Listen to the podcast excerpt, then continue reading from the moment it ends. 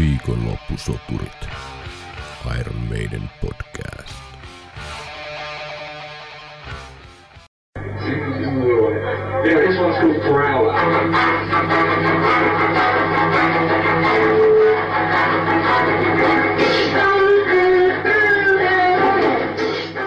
Tämä on tarina itä-lontoolaisen rockbändin tuskaisista ja kaoottisista alkuvuosista, joiden aikana bändi olisi aivan yhtä hyvin voinut jäädä paikalliseksi suuruudeksi, menetetyksi lupaukseksi, pieneksi brittihevin uuden aallon historiankirjoituksen marginaalimerkinnäksi, elleivät palaset olisi loksahdelleet juuri oikeaan aikaan, juuri oikealla tavalla yhteen, ja ellei bändiä olisi puskenut eteenpäin uskomattomalla sitkeydellä ja periksi antamattomuudella. Steve Harris.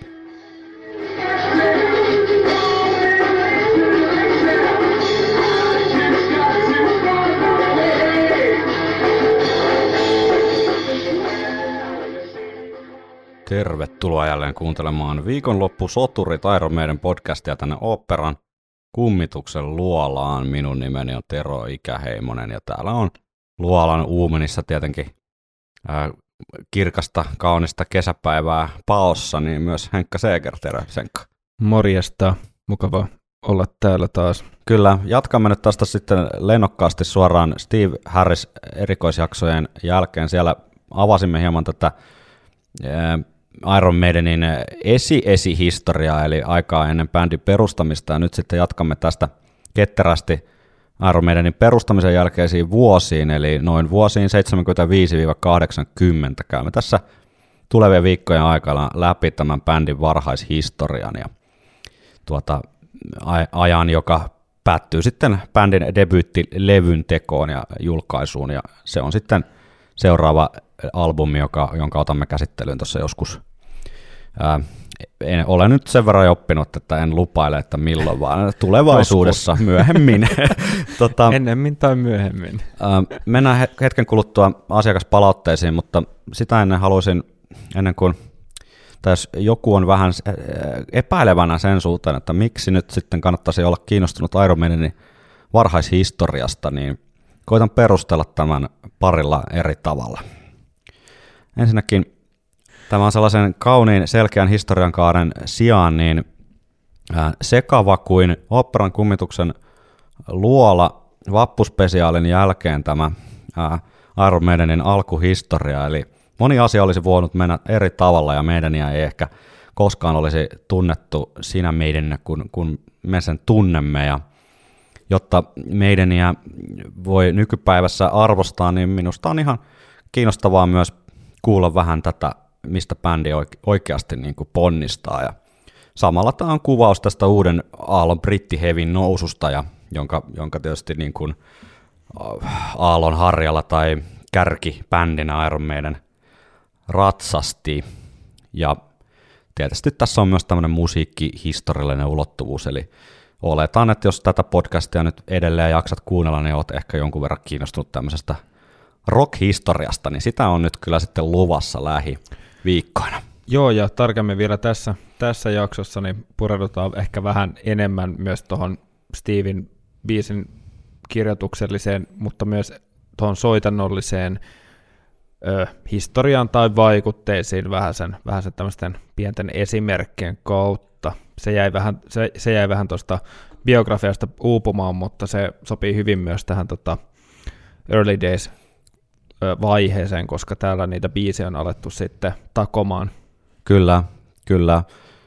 Tässä oli omat haasteensa, ettei mennä liikaa semmoiseen niin pelkkien nimien, henkilö, henkilöiden nimien siis ja, ja, ja kokoonpanojen ja, ja tota, vuosilukujen luetteloon, koska meidänissä on soittanut siis, jos tämä on sellainen uutta tietoa, niin parikymmentä eri ihmistä, joista valtaosa sijoittuu juuri näihin esihistorian vuosiin, niin niin, niin tässä oli tämmöistä pientä haastetta saada tällainen kuunneltava paketti, mutta uskon kyllä, että ollaan onnistuttu siinä aika hyvin ja aika hyvin noin seurailee vuosilukuja, niin se auttaa ikään kuin tässä hahmottamisessa, ettei mene liian sekavaksi. Koitetaan pitää aina vuosi kerrallaan semmoisena pakettina tätä.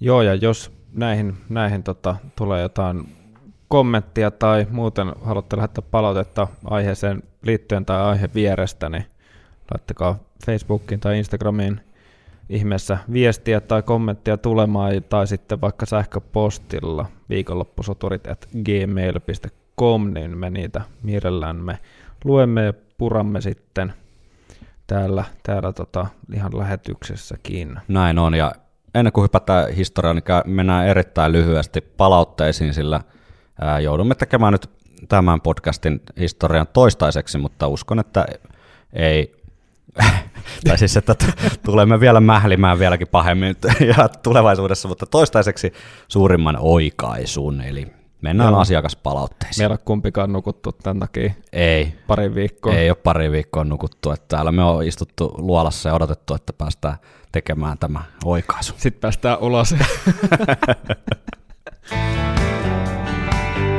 Viikonloppusoturit. Edellisen tai itse asiassa toissa Steve-jakso kokonaisuuden jälkeen. Kaikki kanavamme olivat lähes tulkoon tukossa, kun menimme väittämään, että tästä Steve Harriksen laukkakompista oli puhetta siinä. Ja hieman perkasimme laukkakompin ikään kuin synty historiaa ja tuota, sitten pohdittiin, että mikä on ensimmäinen Iron Maiden biisi, jossa laukkakomppi esiintyy. Ja väitettiin sitten siinä, että kyseessä olisi Killers, Killers-levyltä. Ja tämähän ei sitten meidän tarkkaavaisten kuulijoiden pirtaan mahtunut ollenkaan tällainen äh, törkeällä tavalla väärä väite, vaan sieltä sitten äh, olimme hukkua kommentteihin, että ettekö ole koskaan kuulleet Phantom of the Opera-kappaletta. Joka sattuu olemaan molempien yksi lempari biisejä. Kyllä, kuunnellaanpas tuosta nyt sitten Phantom of the Operan uh, about keskivaiheen tai keskivaiheen jälkeisen osion tuota, pätkä siitä, ja tämä kyseinen kohtahan toimii myös biisin ja soolojen taustana. Kuunnellaanpas tätä nyt sitten sillä korvalla, että onko siellä mahdollisesti jonkin sortin laukkakomppia havaittavissa.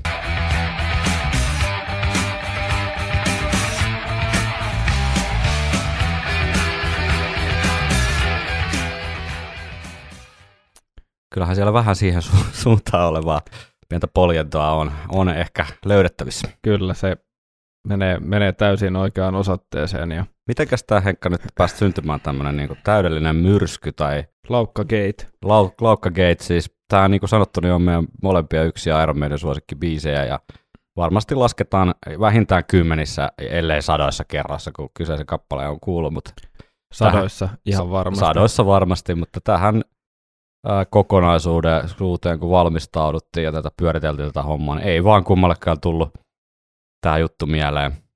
Yritettiin olla ehkä nokkeli ja ajateltiin, tai ajattelin ehkä, ehkä että, että, että kyllä minä tiedän. Ja sitten kun me keskusteltiin, tai meillä oli jossain vaiheessa sellainen keskustelu, että eikö nyt ekalla levyllä nyt ole mitään. Ja mä muistan, että tässä kannas mielessään läpi niitä biisejä mm. yksi kerrallaan. Ja sitten jotenkin ei tullut edes mieleenkään tupla tsekata mitään, koska oli niin varma jotenkin siitä, ja kyllähän kuulijatkin tietää, että silloin kun sä oot tosi varma jostain, mm. niin ei mikään, mikään tota, ää, saa enää muuttamaan mieltään tai, tai tupla tsekkaamaan enää, koska sä tiedät, että se asia on niin. Näin on. Virheellisesti. Joo, mä, mä kyllä kuuntelin sit levyn Paitsi todennäköisesti en Phantomia, koska mä ajattelin, että no kyllä mä sen muistan ulkoa. Ei... Joo, sama, sama juttu. Mä lähdin kuuntelemaan ja sitten siinä vaiheessa, kun olin kuunnellut tarpeeksi, on silleen, että ei tässä nyt ole yhtään mitään. Ja se oli varmasti ennen, ennen Phantomia. Ja...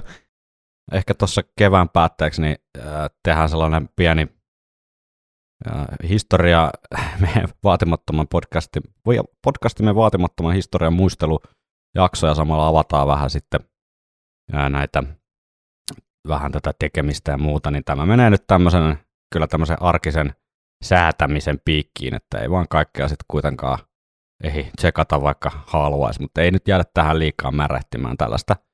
Tämä nyt sitten on välillä tämä elämä.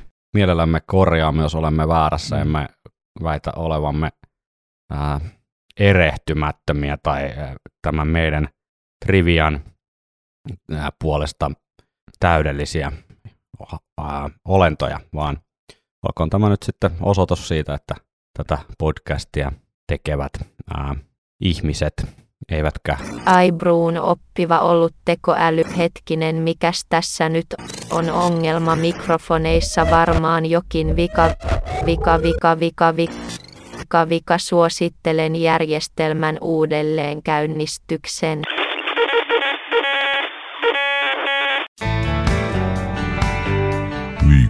Viikonloppusoturit. Mitäs sitten? Oliko meillä enää muuta, muuta asiakaspalautetta? Ää, joo, Joni laittoi sähköpostia, kun kyseltiin, että oliko kukaan kuulijoista tuolla British Lionin keikalla 2013 Helsingissä, ja Joni oli, ja hän muisteli, että maanantai-ilta oli muistaakseni, ja sirkuksessa oli aika väljää, joten meno ei äitynyt kovin villiksi, ja meidänin biisejä ei siis äh, soitettu. Sellaisen ikävän välikohtauksen Joni muistaa, että joku yleisöstä oli heittänyt bändin kitaristia tuopilla, ja tämä kävikin siitä melko kuumana. Ja sitten seuraavana päivänä some, somesta Joni oli bongailu, että Steve oli sitten keikan jälkeen tullut kuitenkin kiittelemään faneja baarin puolelle tai käymään morjestamassa paikalle saapuneita faneja, mutta aika tuommoinen ikävän kuulonen, ikävän kuulonen temppu vielä silleen, että ostat lipun kyseisen bändin keikalle ja menet sinne heittele tuoppeen, niin aika ää, tota, erikoista toimintaa. Joo, viikonloppusoturit ei tue tämän, tämän kaltaista tuopin heittelyä. Ei, Tuoppia saa heittää suuhun, mutta kun se on oma suu. Joo. No sitten Lari laittoi viestiä liittyen, kun puhuttiin näistä Steve Harriksen esiintymisistä ää, Iron Maidenin ulkopuolella, niin ja siinä oli yksi tällainen, tällainen hyvän tekeväisyyskappale, jossa oli myös McEnroe ja Cash, ää, tennispelaajat mukana, ja Steve siinä soitti bassoa tässä rock and roll kappaleessa, niin vähän sitten epäilin siinä, että onkohan John McEnroe ja Cashin sitten tri- kontribuutio ollut minkä sorttinen tähän itse soittoon, niin Lari laittoi, että ei ole syytä vähätellä John McEnroen kitarointia ollenkaan, että, että hän oli su- suosikki lehdestä lukenut, eli siis vähän täytyy silloin pitää paikkaansa, että John McEnroe olisi ottanut oikein kitarasoittotunteja itse Eddie Van Halenilta ja Wow. Eric Claptonilta. Ja jo, jos tämä pitää paikkaansa, jos se kerran suosikissa on näin sanottu, niin pakkohan se on uskoa, niin kyllä siinä on ainakin opettajat ollut ihan, ihan niin kuin kohillaan. John McEnroe. McEnroehan oli vähän tämmöinen tota, niin kuin tenniksen paha poika, että hän oli, hän oli tota, aika nuorena nousi sinne tennismaailman huipulle ja oli tunnettu siitä äkkipikaisuudesta ja monesti räyhäs tuomareille, jos, jos tota, ei mennyt tuomiot hänen mielestään oikein ja saiko jo peräti kesken turnauksenkin välillä bännit turnauksesta käytöksensä takia. Että tavallaan tämmöinen niin rock and roll meininki sopii ehkä tähän McEnroen imagoon ihan hyvin. Pahoittelut, Ei heittänyt kuitenkaan tuopilla tuomaria. ei, että pahoittelut John, jos kuuntelet tätä, että menin tuota epäilemään kitaristin taitoja, sitten todennäköisesti ne ovat paremmat kuin minulla ja, ja tota, varmasti myös tenniksessä olet parempi kuin minä.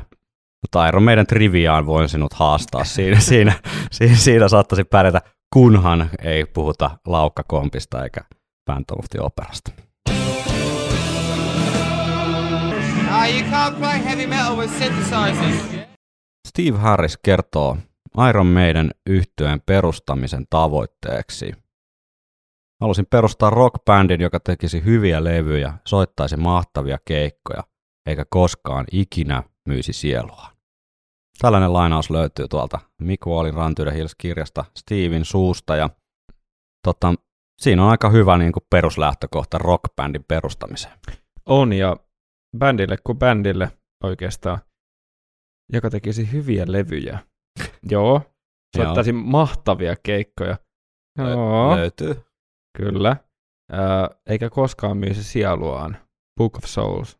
No niin joo. Siellä on ollut lähellä, mutta tota, kyllä Steven prinsiipit on aika hyvin pitänyt tuossa 40 vuoden plus ajan paikkaansa. Joo, kyllä. Siellä on niin kuin tehty tinkimättä sitä omaa, omaa juttua. Kyllä, tämä tarina alkaa nyt sitten joulupäivänä, eli 25.12.1975.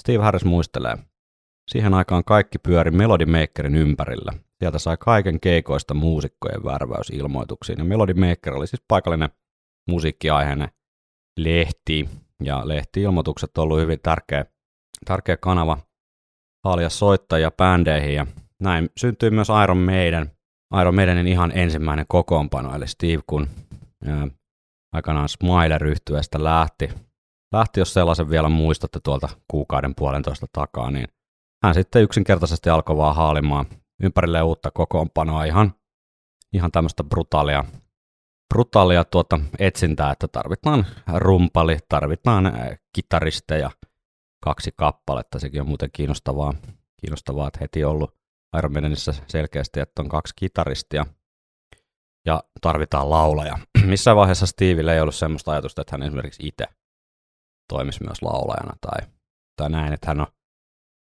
äh, ymmärtänyt ne rajansa. Ja silloin kun tai tuntee rajansa ja tietää omat kykynsä ja on jonkunlainen visio siitä, mitä haluaa, niin on mm. se paljon fiksumpaa sitten ulkoistaa. Näinhän tämä yritysmaailmassakin menee, että, että parempi Tehdään- ulkoistaa ne asiat, asiat muille, joita ei itse osaa, ja kuin sitten alkaa itse, itse niin kuin rypimään jossain. Kyllä. Joka tapauksessa äh, lehtiilmoitusten, lehtiilmoitusten avulla niin rumpaliksi löytyi tällainen kaveri kuin Ron Matthews, joka tunnettiin myös lempinimellä Rebel. Eli Ron Rebel Matthews. Sitten kaksi kitaristia, eli Dave Sullivan ja Terry Rance. Ja sitten tietysti bassosta Steve Harris, ja laulajaksi löytyikin sitten ihan mielenkiintoinen kaveri, tämmöinen kuin Paul Day. Näitä Paul-nimisiä ha- hahmoja myös tässä Iron Maidenin historiassa riittää, mutta tämä kaveri oli Paul Day. Onko ne ollut muotinimi noihin aikoihin niin kuin 50-luvulla? Niin, ilmeisesti. Ja Steven mukaan Paul oli äh, paikallinen hemmo, joka halusi kokeilla laulamista, ja itse asiassa hän oli aika hyvä. Sen sijaan, että luotetaan Steven ääneen, niin kuunnellaanko, mitä Paul Day itse muistelee Iron Maidenin liittymisestä. Hän on The Power of Metal websinelle antanut videohaastattelun aikanaan, ja löytyy YouTubesta tuo koko pätkä, pätkä mutta kuunnellaan siitä lyhyt, lyhyt sitaatti, mitä Paul Day muistelee Iron Maidenin liittymisestä. Kyseessä on siis seuraavaksi äänessä niin se Iron ensimmäinen laulaja, ja tällä ei nyt tarkoita sitten Paul Diannoa, vaan Paul Daytä. I was working as a motorcycle mechanic in East London, and uh, I was outside the workshop, and I saw Steve Harris and a group of guys walking past the workshop. Um, and I never really was in a band. I just worked with guitar players in bedrooms, just sort of learning, experimenting. Uh, you know, because I, I wasn't really a singer. I just found I could sing. So I said to, I said to the group of people who basically I first focused at Steve because I've seen him before. I said, uh, I think I'm a singer. Would uh, could I join your band? And he went, no. A few days or maybe a week or two later, Steve says, uh, I couldn't say anything because the singer was with me at the band. Um, and I don't know who it was. Siinä oli tota Paulin, Paulin muistelua, ja tuossa on nyt tarkkakorvaisemmat ehkä bongas sieltä mielenkiintoisen faktan tai tiedon murusen, että tämä Iron Maidenin ikään kuin virallinen historiankirjoitus alkaa juuri tästä kokoonpanosta, jossa Paul Day on, on laulajana, ja sitä aikaisemmasta kokoonpanosta ei ole mitään tietoja missään, mutta jos Paulin mu- muistaa oikein, niin joku, joku olisi Iron Maidenissä ollut ikään kuin laulajana jo ennen tätä. Tai sitten kyse on ollut jostain muusta ää, porukasta, jonka kanssa Steve on hengannut, mikä ei ole sitten lähtenyt lentoon ollenkaan. Onpa mielenkiintoista. Tätä edes meidän, meidän podcasti ei tiedä. Joo, tosi mielenkiintoinen pieni tie, tiedon jyvänä, jota sitten kun päästään joskus Steve Harrista haastattelemaan, niin kysytään tätä sitten muun muassa häneltä. Ää, koittakaa kestää tätä nimien pudottelua, mutta luettelen nyt vielä tämän kokoonpanon, koska tämä on lopulta yllättävän niin kuin merkittävä juttu tässä koko meidän tarinan kaaressa. Eli, eli kitaristeina Dave Sullivan ja Terry Rance, ja rummuissa Ron Rebel Matthews ja Steve Harris tietenkin sitten ja laulainen Paul Day. Niin tämä porukka, kun rupesi sitten vuoden, vuoden 76 alussa kimpassa treenaamaan, niin ää, tällä kokoonpanolla käytännössä 76 vuoden aikana niin syntyi syntyi erittäin iso osa itse asiassa meidänin kahden ekan levyn biiseistä, eli Ratchild, Another Life, Innocent Exile, sitten Purgatory, Drifter, Strange World, Iron Maiden ja, ja Burning Ambition. Tämä on mun mielestä tosi, tosi merkittävä juttu. Joo, näistähän toki niin kuin Innocent Exile ja, ja Burning Ambition oli, oli jossain muodossa olemassa jo, jo äh, sieltä Influence, äh, Influence Smiler-ajoilta kulkeutunut ikään kuin Steven mukana, mutta sitten tällä kokoonpanolla, tällä meidän orkkis kokoonpanolla, niin sitten äh, Steve rupesi tekemään ihan radikaalisti enemmän omaa musaa. Ja tosi, eli kahdeksan biisin no Burning Ambition ei levyllä ole ollut vaan sitten tuolla Running Free Sinkulla, mutta tota, kuitenkin kahdeksan biisiä Iron Maidenin kahdelta tai niin varhaislevytyksiltä niin syntyi jo siinä 76 vuoden aikana tällä Porkkis kokoonpanolla, mikä on sinänsä kyllä kiinnostava, kiinnostava juttu, koska tätä ikään kuin mielletään tätä Iron Maidenin varhaisvaihetta niin kuin Paul Diano jotenkin erana ikään kuin mutta siinä vaiheessa, kun Paul Diano myöhemmin tässä tarinassa liittyy bändiin, niin käytännössä kahden ekan levyn materiaalit oli jo vuosia vanhoja suurimmaksi osaksi. Ja Paulin aikana syntyi ihan, ihan muutama, pari, kolme, neljä biisiä enää kahdelle ekalle levylle. Palataan siihen myöhemmin. Tämä nyt vaan tässä vaiheessa tiedoksi, että tämä oli itse asiassa Bruce Dickinsonin mukaan tuloon asti, eli vuoteen 1982, niin tämä kokoonpano oli tuottelijaan, tai on tuottelijaan Iron Maiden kokoonpano. Mm. Bändi siis treenaili suhteellisen ahkerasti ja, ja sitten tota, toukokuussa 76 niin oli Iron Maidenin ensimmäinen keikka. Ää, tässä nyt täytyy varmaan semmoista pientä disclaimeria heittää tämän koko, koko storin ylle, että tota, näistä on vähän ristiriitaisia tietoja sitten tietyistä knippeliknappeleista ja tapahtumi, tapahtumapäivistä ja tapahtumapaikoistakin jopa, mutta tota, Ähm, mä olen nyt siinä käsityksessä kuitenkin, että äh, siis monesti netissä lukee, että meidän eka keikka olisi ollut Cart and Horses pubissa. Varmasti ihan ensimmäisiä keikkoja siellä on kyllä ollut, mutta mun tietojen mukaan niin eka keikka oli kuitenkin tällaisessa vallatussa talossa, jossa, joka oli vanha, vanha Pyhä Nikolauksen kirkko, joka oli sitten myöhemmin muutettu varastoksi ja sitten taas myöhemmin tässä vuosituhannen vaihteessa uudelleen kirkkona, mutta tässä vaiheessa, kun meidän perustettiin, niin se oli vähän tämmöinen niin squatti-tyyppinen, Mm. vähän tämmöinen lepakkohenkinen mesta, jossa, jossa tota, muusikot ja ää, bändien tavallaan liepeillä pyörivät tyypit hengaili. Iron Maideniin tämä liittyy tällaisen Dave Lights-nimisen Epun kanssa, jonka oikea nimi on Dave Beasley, mutta kaikessa Iron Maiden mytologiassa puhutaan vaan Dave Lightsista, joka asui täällä täällä tota vallatustalossa ja hänestä sitten myöhemmin tuli Iron Maidenin äh, tällainen tota, valomies tämän lempinimensä mukaisesti ja myös rakenteli näitä ensimmäisiä Edi, Edi-hahmoja sitten lavarekvisiitaksi Maidenille ja muutenkin semmoinen yleismies Jantunen siinä bändin ikään kuin lähikehällä. Mutta Davin kautta sitten näitä Dave-nimisiäkin hahmoja muuta sitten riittää tässä, koittakaa pysyä kartalla.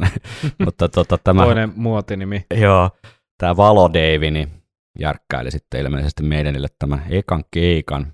Ja il- ilmeisesti siis Dave Lights on ollut crew member vuodesta 75 vuoteen 86. Joo, hän oli tuonne Somewhere in Time aikoihin asti, niin ihan meidänin vakio työntekijöitä.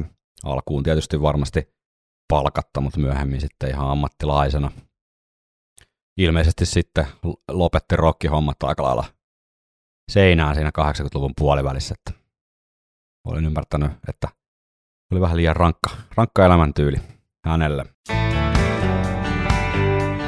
Viikonloppusoturit. Ennen kuin jatketaan tätä tarinaa pidemmälle, tässä vuoden 1976 aikana vielä on monenlaista draamaa luvassa. Siellä muun muassa eräs toinen bändi väittää olevansa Iron Maiden ja, ja tuota, tämä alkuperäiskokoonpanokin sitten hajoaa, mutta ennen kuin mennään siihen, niin mehän ollaan näitä Steven ää, musiikillisia mm, vaikutteita ja niitä sitä musiikillista ikään kuin mielenmaisemaa siellä rakenneltiin Steve Harris-jaksoissa. Ei, ei palata siihen nyt sillä super syvällisesti, mutta yksi semmoinen ehkä merkittävä tai erittäin, erittäinkin merkittävä vaikuttaja. Silloin vähän, vähän niin kuin säästeltiin vielä tähän, kun päästään oikeasti miettimään tälle, tälle biisi, biisitasolla tätä historian kaarta, niin on Wishbone Ash. Kyllä, ja Wishbone Ash myöskin niin kuin tunnetaan näistä tuplakitara-liideistä, ja ö, tässä on myös muita mielenkiintoisia yhtymäkohtia, muun muassa, että basisti, eli tässä tapauksessa Wishbone Ashin Martin Turner, oli myös bändin vähän tämmöinen päälaulun tekijä, ja, ja myöskin hän oli itse asiassa päälaulaja myöskin, mutta niin ikään basisti, ö, mutta kuitenkin tämmöinen tietynlainen bändin primusmoottori. Ja mitä tässä niin kuin olisi tarkoitus kattaa, niin ei mitään nyt hirveän nippelinappeli yhtymäkohtia, Eipä. mutta lähinnä, lähinnä, lähinnä sitä henkeä, että ö, mistä Steve Harris tulee näin niin kuin soitanollisesti ja mu- musiikillisesti tässä vaiheessa. Ja hän on maininnut myös Black Sabbathit ja, ja Deep Purplet ja myöskin Yeesit ja muita, muita tota, Genesistä ja muita tämmöisiä proge-juttuja, mutta mulle tämä Wishbone Ash on tarttunut eniten korvaan semmoisena jonkunlaisena vahvimpana meidän tieviittana. Et Wishbone Ashilla on tosi paljon ää, tätä tuplakitarajuttua tietenkin, mikä liittää, mutta sitten siellä on just sitä progeilua ja, ja osien vaihtelua, mm. mutta ei niin paljon kuin jollain Jeesillä tai Genesiksillä, että se ei ole itseisarvo, vaan, vaan sitten siinä on edelleen se tietynlainen rokki, semmoinen räyhähenki siellä, ja tota, ennen kaikkea, mielestäni kaikkein ylimpänä on vielä se, että se basso on tosi pinnalla, Mm. ja mä nyt tein tämmöisen pienen kavalkaadin ihan, ihan tota Wishbone Ashin debutin joistakin biiseistä. Ja tää on vähän tämmönen ylimalkainen esimerkki pakkaus, mutta mä uskon, että meidänkin kuulijat löytää, löytää Steven näistä esimerkkeistä ja löytää nimenomaan sen varhaisen Maidenin, Early Days Maidenin, Mm. jonka musiikki on ihan taltioitu sinne niin kuin 81 asti kuitenkin. Niinpä. Niin, niin mä uskon, että moni löytää niitä yhtymäkohtia ehkä näiden avulla. Ja siinä, missä myöskin Deep Purple ja Sabbath on ehkä ainakin itselle, mutta myös varmasti kuulijoillekin paljon tutumpia, voivat olla jopa faneja, niin kuin itsekin, niin, niin, niin tota, tämä Wishbone Ash oli vaan jotenkin semmoinen niin korvia avaava niin kuin, stoppi Joo. tässä. Mun Mut- täytyy, niin, sano vaan, sori. Niin, ei, ei mulla niin kuin, lisättävää enää siihen oikeastaan ole. Mulle tämä Wishbone Ash, sen takia ei, ei vielä kaikki paukkuja laitettu tuossa Steve Harris kokonaisuudessa, että nyt päästään niin kunnolla tähän ikään kuin Iron Maiden esihistoriaan tää, kytkemään tämä Wishbone Ash, mutta mä oon kyllä täysin samaa mieltä, että, että, että se on kyllä, Steve Harris on Wishbone Ashista puhunut läpi meidän historian yhtenä isona innoittajana, mutta musta tuntuu silti, että se on monille ehkä jäänyt vähän sitten näiden just Deep Purplen ja Sabbathin ja tällaisten, jopa sen Genesiksen, mitä ai- aikaisemmin kuunneltiin, ja tällaisten niin kuin isoja proge-juttuja vähän niin kuin varjoon. Et harva ehkä kauheasti kuunnellut Wishbone Ashia. Jos et ole kuunnellut, niin suosittelen erittäin lämpimästi. Hieno, hieno bändi ja hauska myös just tämän, tässä mielessä, että on niinku kiva ikään kuin koittaa vähän poimia sieltä niitä meidän, meidän juttuja, just nämä tuplakitarat ja tämän, tämän Mm. mm. tyyppisiä. Ja sitten se, ja sit se tota, biisien polveilevuus, että tässäkin on niinku ekalla levyllä Joo, Wishbone Ashin tota, de, äh, nimi debutti, debuttilevyllä äh, julkaistu vuonna 70 tota, joulukuussa, niin täälläkin on jo kuusi minuuttisia plus biisejä. Mm. Täällä on yli 10 minuuttisia biisejä. mm, Tämä on, tää on saattanut olla myös, kun tämä on paljon enemmän rockia kuin joku Pink Floyd tai, mm. mm, tai, tai Genesis, niin tämä on saattanut asettaa semmoisen mindsetin Steville, että musa voi tehdä tällä tavalla. aivan. Ja mä jotenkin ainakin jaksan uskoa siihen. Kyllä, ehdottomasti. Ja Stevehan on itse todennut just tähän, että siihen aikaan progressiivinen rock vaikutti minuun todella rankasti. eivätkä tahtilajien vaihdokset tuntuneet mitenkään omituisilta. Rakastin yhtäkkisiä omituisia ta- tahtilajivaihdoksia. Niitä jäi aina miettimään, että mistä vitusta tuo tuli. Ja tässä valossa niin monet Iron Maiden biisit näyttäytyy kyllä jä- järkevimmiltä sävellyksi, sävellyksellisiltä teoksilta, että Steve on ehkä halunnutkin yllättää. Joo. Mutta haluatko sä, mä päästän nyt sinut ääneen tässä Wishbone Ash-luennossa. Kerro, mitä Joo. kuunnellaan. Eli tota, tosiaan tässä on käsittelyssä nyt ylimalkaisesti tämä Wishbone Ashin debyyttilevy Wishbone Ash, joka julkaistiin, julkaistiin tota, neljäs päivä joulukuuta 1970, eli muistaakseni vuotta ennen, ennen kuin, ennen kuin tota Steve Harrison bassoa omistanut. Ja tota, tässä on tarkoitus että päästä ehkä siihen Steven pään sisälle, kun hän on vaikka kuunnellut tätä levyä, ja koittaa vetää vähän semmoisia viivoja viivoja tota sen biisin kirjoituksen ympärille, mutta myöskin mä painotan, että sen soitannollisuuden, että miten, miten tässä soitetaan ja kuinka pinnalla tässä basso esimerkiksi on. Mutta tosiaan niin siellä löytyy, löytyy tota tämmöinen tuplakitara öö, riffi tokasta biisistä Lady Whiskey, öö, joka on tosiaan albumin toinen biisi, niin voitaisiin siitä vaikka aloittaa ja vähän lämmitellä sillä. Lämmitellään tällä.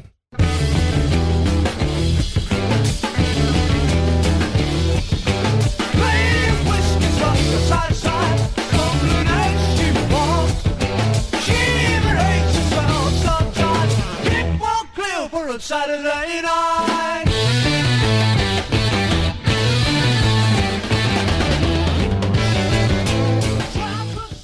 Niin, mulle tulee heti, heti mieleen Mernin kaksi ekaa levyä. Niin, Et kyllä. osa jatkuu sen jälkeen, kun sinne tulee semmoinen pieni lisä vielä, se tämmöisiä ihan pieniä yksityiskohtia. Ja nämä on semmoisia mun mielestä, mitä välttämättä muilla näillä mainituilla bändeillä, siis varsinkaan rockibändeillä, siis Deep Purple tai, tai mm. Mm. no varsinkaan Sabbath, että et, ehkä se on se toisen kitaran luova, luoma sellainen tietty vapaus ja semmoinen mahdollisuus, että sitä pystytään vähän niin kuin laajentaa sitä rockikuvaa tai tuoda sitä melodisuutta siihen rockiin enemmän kuin pelkästään niin kuin sen yhden kitaran Aivan. avulla. Totta kai on John Lord Deep Purplessa jada jada, niin, mutta mut, Joo, älkää laittako vihaa viestiä. ei, mä, mä, mä vedän nyt vähän mutkia suoriksi ihan tarkoituksella. Ja sitten tässä on tota, toisena esimerkkinä Errors on my way, joka on kolmas biisi, ja tässä on taas täm, enemmän tämmöinen balladimainen, öö, balladimainen, mutta mä haluaisin tota, kiinnittää huomioon nimenomaan tähän bassotyöskentelyyn tässä koko esimerkissä nyt alkuun, eli pistäs, pistäs soimaan.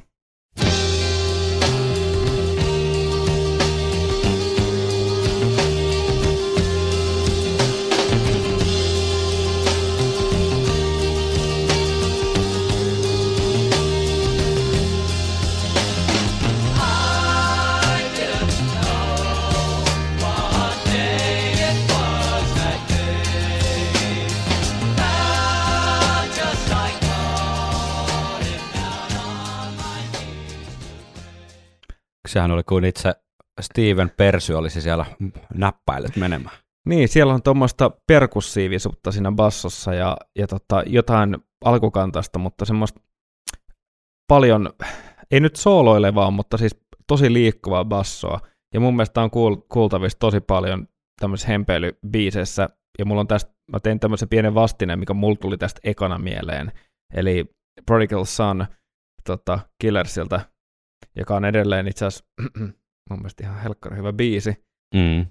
Mutta tota, tässä, tässä on sama poliento, eli tämmöinen ö, kolmijakoinen, tämä 6-8 osaa poliento tavaa paljon nopeampi, niin se on vähän, ehkä vähän vaikea hahmottaa, mutta tässä on vähän samalla tapaa tuommoinen vaelteleva basso, mutta tempo on nopeampi, mutta se mulle tulee mieleen ja mä tein siitä kanssa pienen pätkän. Kuunnellaan. Now.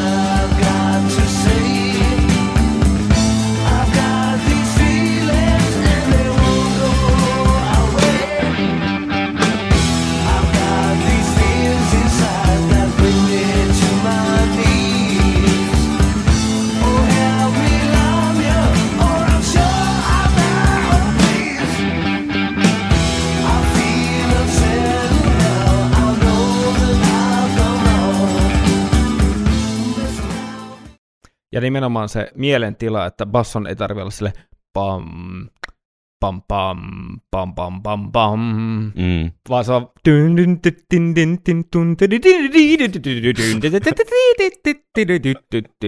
toi, toi niinku, Kiitos, kun tässä teet muuten seuraava tämän jakson teaserinkin.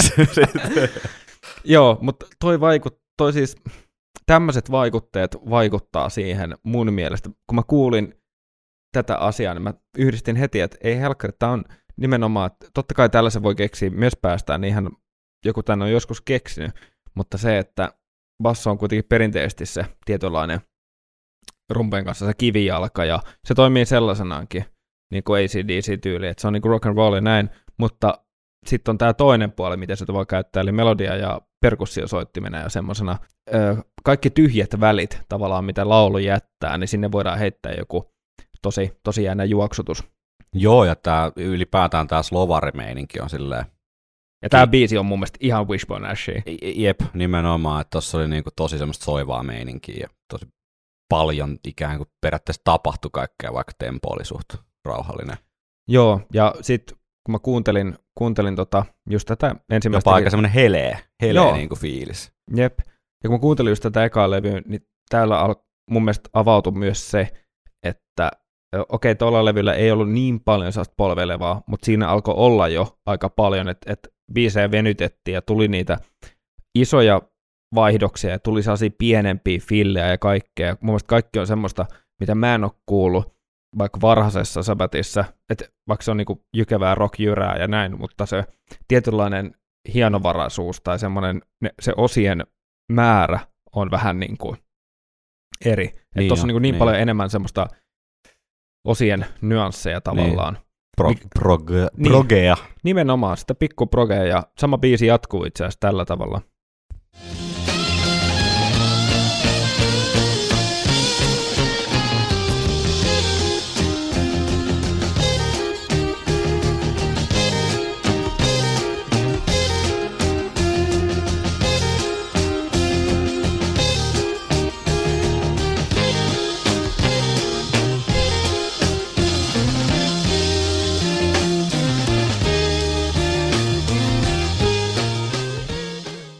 Et siellähän ne Twin-kitarat laulaa.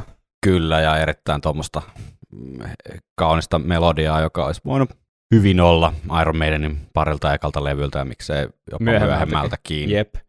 Ja sitten tämän, tämän kappaleen, tota, tästä oli vielä, vielä tota, tosiaan yksi klippi, jos pistät Joo. sen, niin Pistetään se.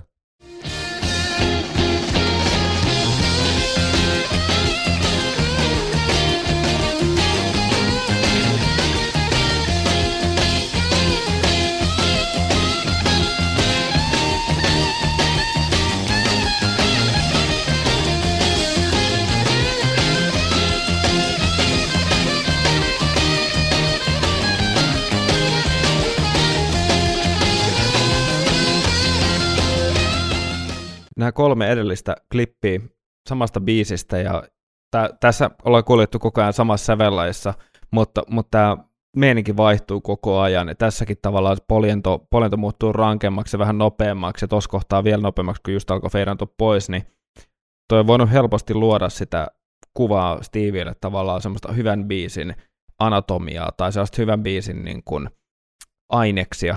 Ehdottomasti kyllä sä oot tässä erittäin var- varmasti vahvasti jäljellä, ja kyllähän toi äskeinenkin näyte, niin käytännössä melkein sellaisena vähän Clyde Burry rumpua sinne, niin olisi Niin. niin. ollut melkein meidän niin suoraan. Että Niin, ja sitten jos miettii, että tuossa kitarasoundit ja bassosoundit olisi vaikka ekan soundin, tai äh, ekan tai tokan levyn soundeja, niin, niin toi menisi meidän biisistä niin kuin suoraan. suhteellisen kevyesti, että ei niinku, tai jos sen kuulisi, niin ei alkaisi miettimään yhtään, että onko tämä nyt meidän, niin vaan olisi vaan silleen, että onpa se vitun hyvä meidän biisi. niin on. Niin on. Sitten tässä on muutama, tässä on kahdesta biisistä vielä vähän esimerkkejä. Eli Queen of Torture, ja mä nyt tässä on, tässä on vain yksi pikku klippi, mutta tässä on ehkä kuulijoille vähän tuttua, tuttua kuviota, muun muassa erästä Phantom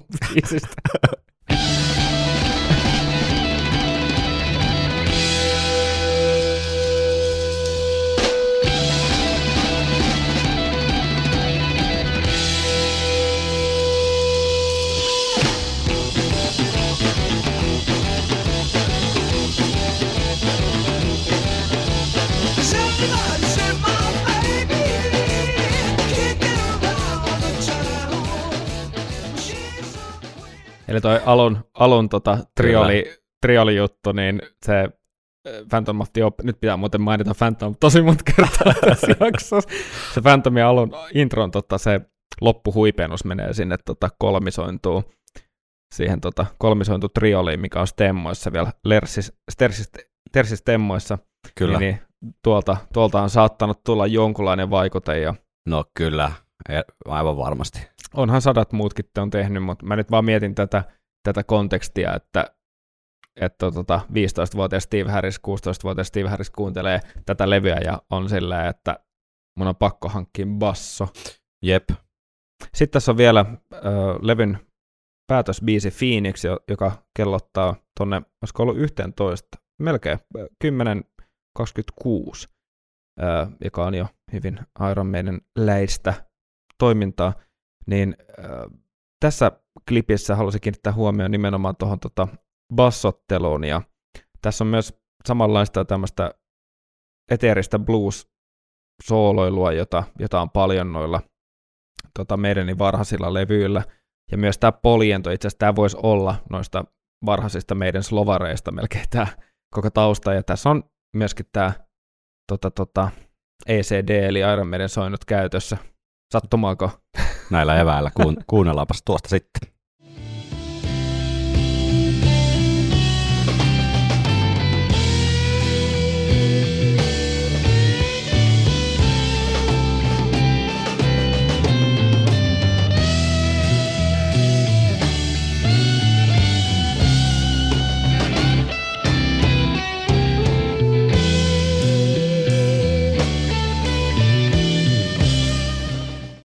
Toi loppu, tydydydy, toi Jep, ihan, jep.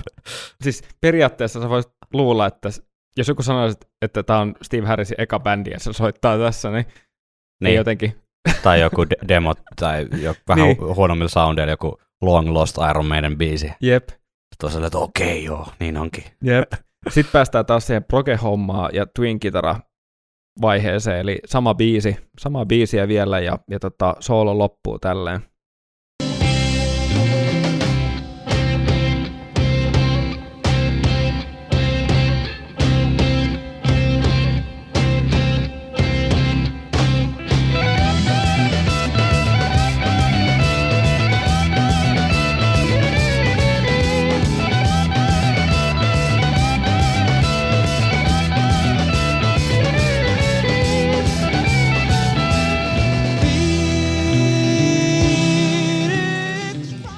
Siis noin bassojutut pelkästään, mutta myös toi tuplakitarajuttu, niin kyllä se on niin kuin jotenkin kova koodattu tuohon Harrisin niin kuin musiikillisen DNAhan. Jep. Ja sitten tämä vertailu mun oli pakko tehdä, koska tämä oli, eli Phoenix, levin päätösraita loppuu seuraavalla tavalla, ja kuulijat saattaa jo arvata, mihin mä tuun vertaamaan tätä, mutta soitapa tämän biisin outro. Kyllä tämä on tästä podcastistakin itse asiassa hyvin tuttu kappale.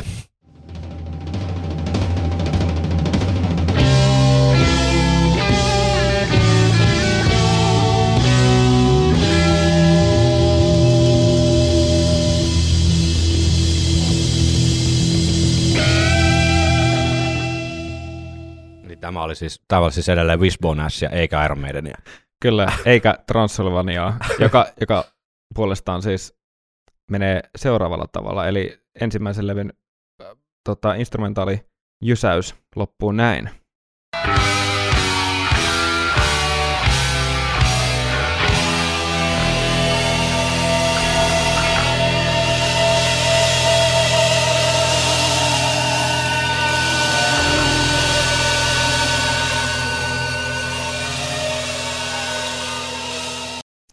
Ja koska viikonloppusoturit ei olisi viikonloppusoturit, ellei tehdä mashupeja, niin mä vähän hidastin, koska näissä oli sama sävellaji, niin, ja toi Iron Maiden oli vähän nopeampi, niin mä hidastin sitä ja koitin saada sen mahdollisimman matchaavaksi, mutta kun nämä molemmat vähän hidastaa, niin se ei mene ihan ö, täysin yksin, mutta niin se pari eri ääntäkin, mutta sävellaji on sama ja kaikki soi harmonisesti hienosti yhteen, niin mä tein niistä mashupin tästä outrosta ja tavallaan en sen takia, että tämä oli, osoittaisin, että tämä olisi kopio yhtään mistä, vaan enemmänkin sen, että mä näen, että tämä on ollut esimerkiksi että suuri innoittaja tähän outron, tai että nämä asiat vaan on päässä, kun tätä biisiä vaikka Transylvania on tehty, mm. eikä niinkään silleen, että otetaan tosta toi outro, vaan enemmän silleen, että on omaksuttu se kaikki tieto ja taito sieltä esiisiltä kymmenen vuoden takaa, ja sitten oltu silleen, että sen voisi tehdä vaikka tälleen, että se on tavallaan sellaista sisäistettyä tietoa ja taitoa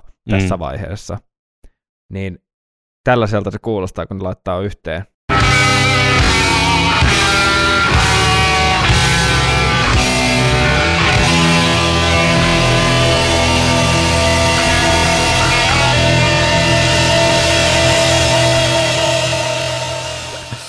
Eli oikealta soi Iron Maiden ja vasemmalta soi Wishbone Ash, ja kyllä siinä tietynlaista sisaruutta.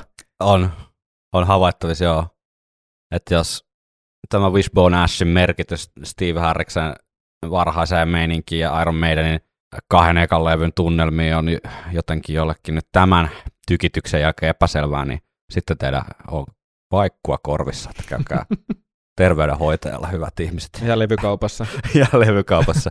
Kiitoksia Henkka tästä. Tämä oli äärimmäisen tota, nyt kyllä väkevä katsaus tähän Wishbone Ashiin ja sitä kautta Iron Maideniin äh, varmasti, varmasti tota, avasi monille kuulijoille hieman tätä ikään kuin maisemaa, kun Iron Maidenin kaksi levy kuitenkin sit lopulta kuulostaa aika erilaiselta kuin se, se tota, ikään kuin kultakauden 80-luvun meidän niin kuin sitten äh, Adrian Smithin ja muun vaikutus alkaa siinä, äh, Brucein vaikutus siinä biisin kirjoituksessa näkyy, niin, niin, niin meininki, meininki muuttuu, mutta tota, tämä varhainen Iron Maiden on, on kyllä kiehtova, kiehtova sekoitus erilaisia 70-luvun rock-vaikutteita ja tällainen tota, kevyempikin proge, jota ehkä toi, tai en mä tiedä kevyempi proge, mutta tarkoitan sitä, että ei ole niin, niin, niin kuin sellaista pahinta happoilua toi Wishbone Ash, vaan se on kuitenkin sellaista suhteellisen niin kuin musiikaalista musiikkia. Joo, ja mä ymmärrän tuon pointin, ja siinä missä ei lähdetä ihan siihen tota, tota, tota, vaikka siihen yes, yes tota, niin, tasolle. Silleen, että se alkaa niin kuin vähän mennä jo sinne raskaan puoleksi. Niin se on, se on niin kuin se, että ne se ei välttämättä proge... palvele enää ne elementit ikään kuin sitä biisiä, vaan se on niin kuin proge ja progen, progeilun takia, niin Wishbone mun mielestä puuttuu se, ja vaikka ei ole silleen niin proge, progen ystävä, niin, niin tota, se on niinku kuunneltavaa musaa siitä huolimatta. Joo, ja Wishbone Nashissa se tulee se progeilu, ainakin näiden muutaman ensimmäisen levyn kuunnelleena, niin se tulee nimenomaan siitä samasta elementistä, josta me tavallaan pidetään Iron Maidenia progehtavana, on nimenomaan se osien vaihdokset ja se, että tämmöinen viidenkin minuutin biisi voi sisältää hyvin paljon vaihdoksia sisällä, oli se sitten ö, tahtilajin tai, tai sävellain vaihdoksia, mm. mutta et noin tavallaan näennäisesti yksinkertainen asia, että sä vaihdat temmon tai sä vaihdat tahtilajin tai sä vaihdat sävellain, ö, niin, niin se on tosi tehokas työkalu. Se on tosi vahva, vahva työkalu ja silloin kun sitä käyttää oikein, niin se toimii tosi hyvin. Et sitten että ei itse tarkoituksellisesti vaikka niin kuin venytetä osia ja vaihdellaan johonkin, johonkin ihan friikkiin, vaan että jokainen osa on itsessään, niin kuin mun mielestä jossain meidän varhaisessakin tuotannossa, jossain esimerkiksi Phantom of the Operassa, niin, niin tavallaan jokainen osa toimii yksinäänkin hemmetin hyvin. Aivan. Ja sitten niitä on läntätty niin kuin melkein seitsemän minuutin tota, tota, pituudelta yhteen, ja se on todella koherentti kokonaisuus edelleen, vaikka se edustaa pienellä tar- niin kuin, tarkemmalla tarkastelulla sellaista vähän niin kuin, äh, innokkaan nuoren Steve Harrisin niin kuin, biisin kirjoittamista, jos vertaa sitten myöhempään vaikka johonkin, no, Rime of the Ancient Marineri esimerkiksi siinä, että siinä on varmaan yhtä paljon osia, tai en ole laskenut, mutta vähän fiilispohjalta, niin about yhtä paljon osia, mutta puolet lyhyemmässä ajassa. Niin, niin, mutta sama juttu, että, että kuin Wishbone Ashissa, että se on niinku rockia, se on rankkaa rockia, ja se osan vaihtelut tekee tavallaan sen tietyn progen vivahteen siihen, eikä niinkään se korkealentoisuus, mm. vaan päinvastoin se tietty raskaus ja mm. Mm. ja näin, että ja musta oli ihan kiva just, että, että tätä oli käydä läpi just näiden ensimmäisten biisien valossa, vaikka näistä ei, näistä jostakin löytyy myös niinku suoriakin esimerkkejä, mutta enemmän just siihen henkeen, mitä Iron Maidenin kaksi ekaa levyä edustaa. Just, Mm. että sieltä on edelleen poimittavissa ne tavallaan ne rakkaat vaikutteet tosi, tosi selkeästi. Ah.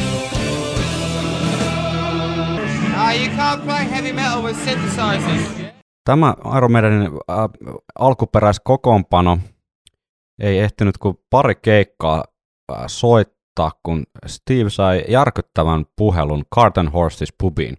Sieltä siis tänne itse pubiin soitti, soitti henkilö ja pyysi Steve Harrista puhelimeen, kun Iron oli ke- keikka siellä baarissa. Ja tota, puhelun sisältö oli se, että toisessa päässä ääni ilmoitti, että Iron Maiden nimi on jo käytössä. Että me olemme oikea Iron Maiden, ettekä te.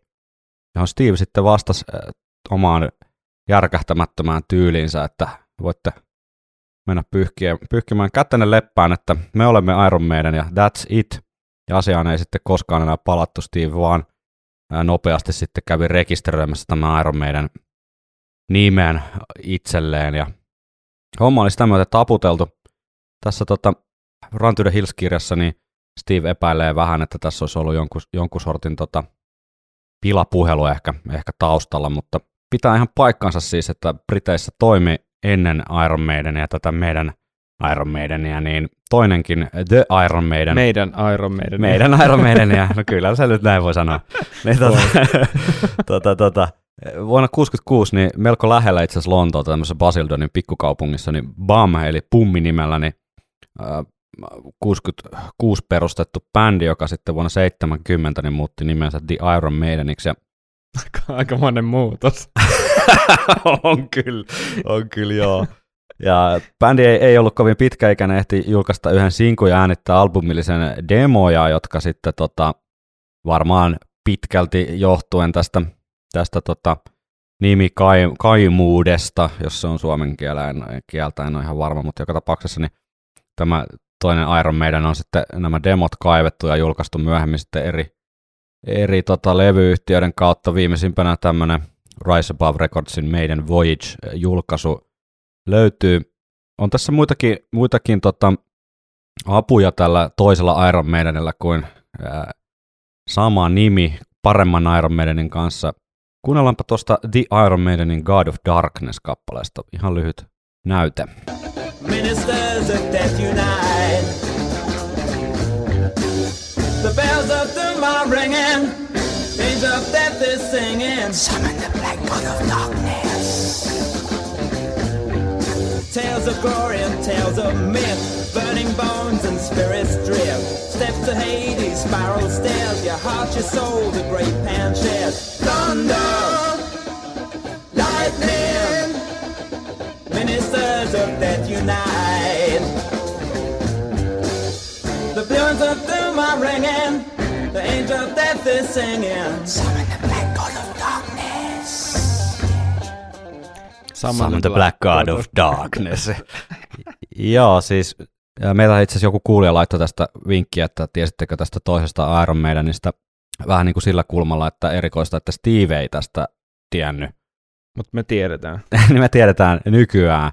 Tämähän on hyvin tyypillistä, että sitten näitä ikään kuin tällaisia kulttijuttuja myöhemmin kaivetaan ja väännetään puoliväkisin, että tiesittekö, että tämmöinen, tämmöinenkin juttu oli, oli olemassa, mutta kyllähän tuossa nyt siis tuommoista Proto Doom-meininkiä ajalta Mm. ennen Black Sabbathin debyyttilevyä, niin Occult Rock. Occult Rock, niin tota, siinä mielessä ihan perusteltua tuommoista kaivaa, kaivaa esiin, mutta tässä nyt tämä aikajana sitten tämän toisen Iron Man, tämän meidän Iron Maidenin eh, osalta niin vähän katkeilee siinä mielessä, että tämä The Iron Maiden niin hajosi sitten jo vuonna 70, eli tuntuisi vähän erikoiselta, että sitten kuusi vuotta myöhemmin niin joku tästä bändistä olisi soittanut, että me ollaan eh, The Iron Maiden, mm.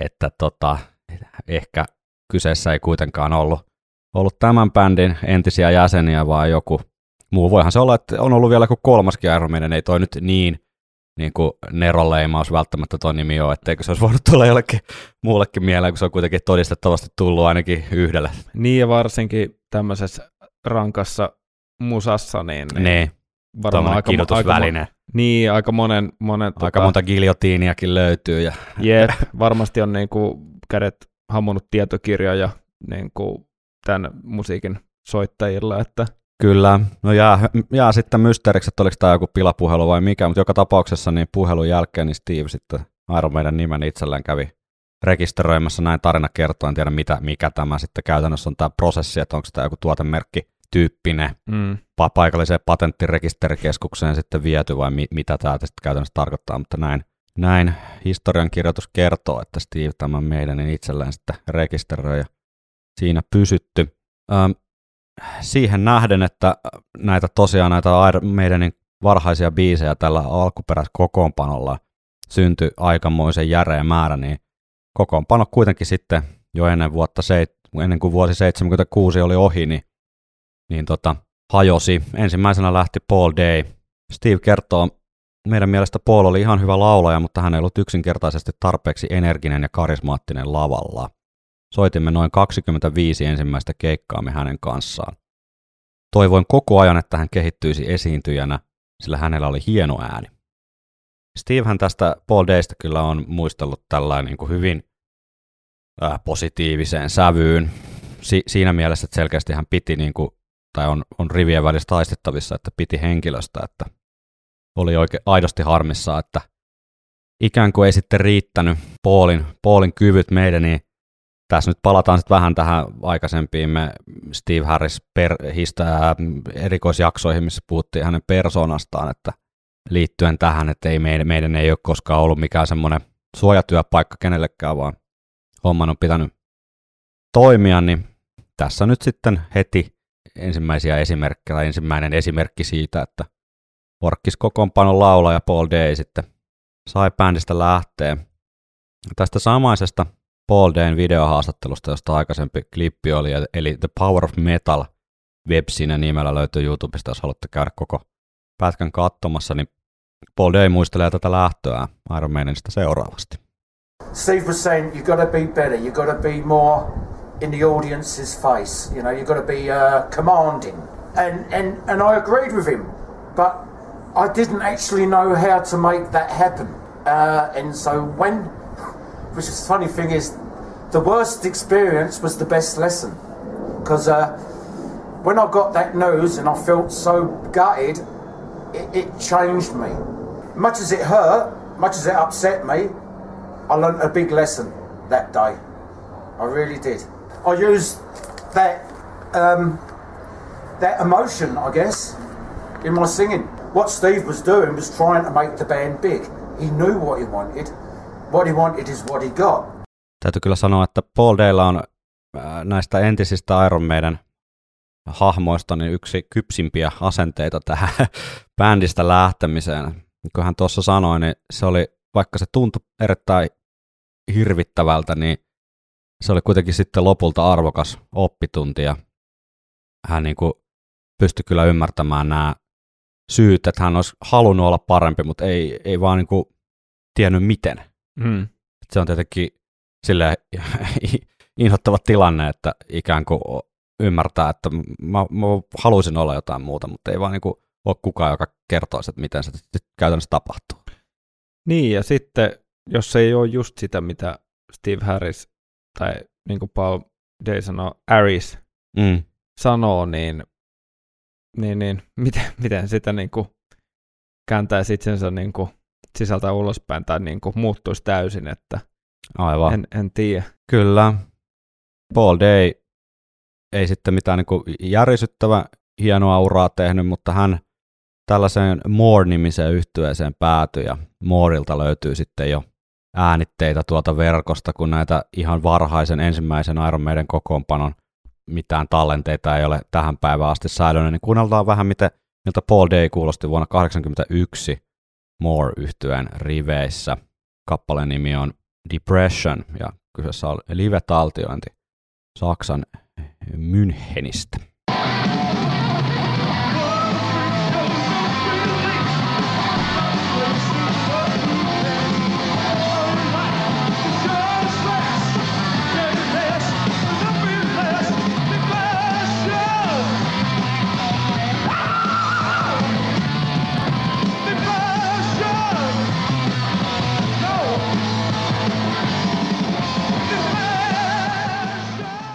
Ei se nyt täysin niin kuin lahjaton laulaja ei ole ollut kyseessä ja tuommoisia kirkaisuja tuolla repertuaarissa. Olisi kyllä mielenkiintoista kuulla jotain nauhoja tota, Paul Dayta laulamassa noita vanhoja, vanhoja biisejä. Kyllä. Mutta Tähän- ei, ei varmasti ollut mikään toivoton, toivoton tapaus ollenkaan. Tähän liittyy, liittyy semmoinen pieni ikävä sivumaku tähän Paul Dayn lähtöön, että hän on sitten myöhemmin ilmassut tyytymättömyyttään sen suhteen, että hän olisi muun muassa Strange World-kappaleen kappaleen sanotusten kirjoittamiseen osallistunut, mutta ei, ei sitten saanut kreditointia, mutta tämä, tämä asia on sitten myöhemmin jollain tapaa sovittu ainakin Paul Dayn itsensä päässä, että tässä haastattelussa, jossa näitä klippejä on soitettu, niin hän myöhemmin haastattelija kysyy tästä Strange World-asiasta ja Paul Day on sitä mieltä, että se asia on loppuun käsitelty eikä hän sitä enää halua muistella ja kaikki on sen suhteen hyvin. Mutta muutaman vuoden takaa löytyi semmoinen pieni kohu, kun hän, hän tuota väitti, että olisi tähän Strange Worldin sa- sanottamiseen osallistunut. Nämä on vähän tämmöisiä sitten, että tuommoinen nuori aloitteleva bändi ja jotain juttuja heitellään jossain, niin mikä sitten on lopulta kenenkäkin tekemään, niin voi olla hieman haastavaa, vaikka 40 vuotta myöhemmin sitten osoittaa näihin kuvioihin pääsemme tässä kevään aikana u- uudestaankin käsiksi, kun vielä vähän törkeämpiä syytöksiä vielä Stevia kohtaan myöhemmin esitetään. Oh Kyllä. Täytyy sen verran debunkata yksi Iron Maiden aiheinen sitkeä tota, myytti, että tämä ihan ensimmäisestä kokoonpanosta löytyy itse asiassa jonkun verrankin ku- valokuvia, ihan hyvälaatuisia valokuvia, ja monesti näkee tuolla esimerkiksi Instagramissa, että nämä tämmöiset mustavalkokuvat niin olisivat Iron Maidenin ekalta keikalta, mutta koska Iron Maiden eka keikka oli täällä entisessä kirkossa, silloisessa äh, vallatussa talossa ja nykyisin, nykyisin jälleen kirkkona toimimassa paikassa, niin nämä, nämä tota, Iron Maidenin orkkiskokoonpanon kuvat on ilmiselvästi Carton Horses pubista otettu, koska melkein kaikissa kuvissa lukee helvetti isolla siellä takana Carton Horses, mikä kertoo ehkä näiden tota, Instagram-tilien tämmöisestä faktan tarkistuksen tasosta noin keskimäärin, että mm. niitä vaan tuutataan eteenpäin näitä myyttejä, sen se, vaikka vittu siinä kuvassa lukee ilmiselvästi, että kyse ei voi olla sieltä ensimmäisestä keikalta nämä kuvat, mutta varhaisesti, varmasti varhaisia keikkoja, niin täältä löytyy muun muassa tämä melko legendaarinen, laitetaan vaikka tuohon meidän päiv- tämänpäiväiseen, tämän jakson päivitykseen tuonne Instagramiin ja Facebookiin tämä kuva, niin jos kuuntelet tätä ilman, että olet nähnyt tätä päivitystä, niin käypä kurkkaamassa somekanavamme, niin tiedät mistä puhutaan. Tästä löytyy tämmöinen äärimmäisen, äärimmäisen kiusallinen tota, pä, pä, tämmöinen niinku awkward band photos kategoriassa aika, aika korkealle.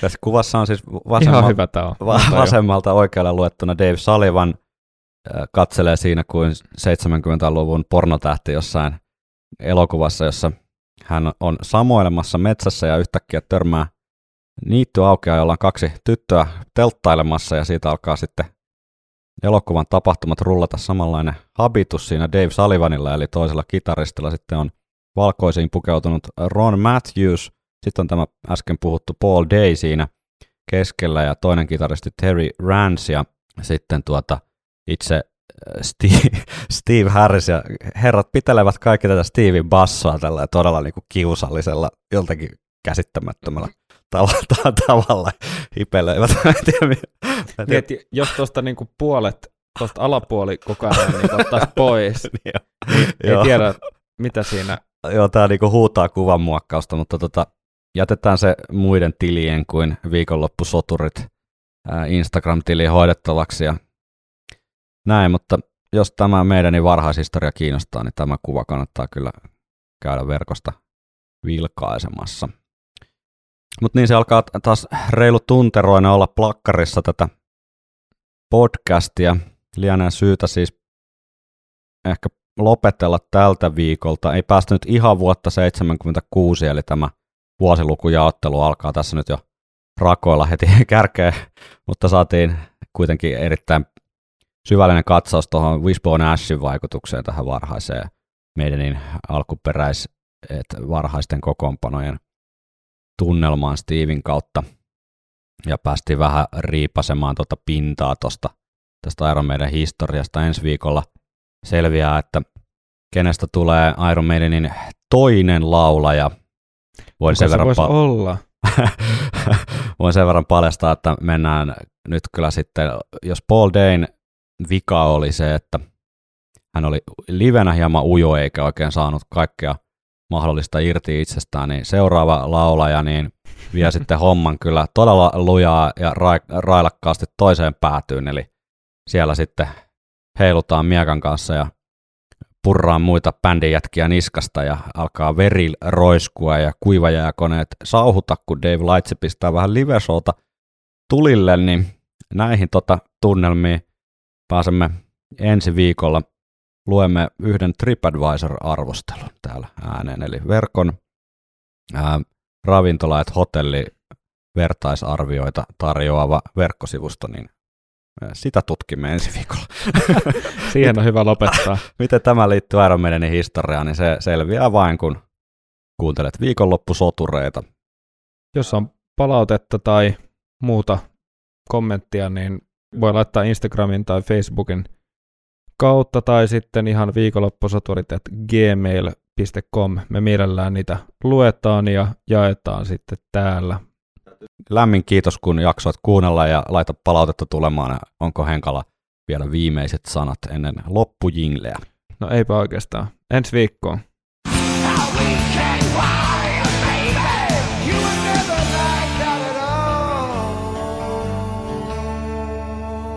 Viikonloppusoturit.